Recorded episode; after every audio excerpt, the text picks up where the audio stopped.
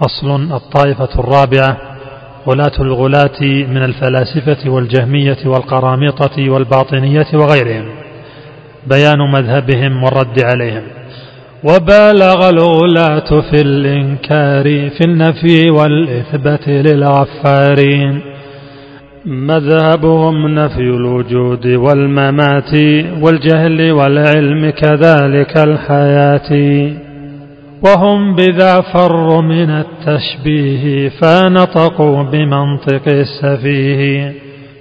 وعرض هذا المذهب الخرافي عن رده لكل عقل كافي. إذ قولهم يستلزم المحال نفي النقيضين قد استحالا كذاك بالممتنعات شبهوا ربي ومما قد نهوا لم ينتهوا. والله واجب الوجود فاعلما وخلقه بعكس ذاك فافهما. فلا تقرمط يا أخي ولتتقي مقالة الملحد والجهم شقي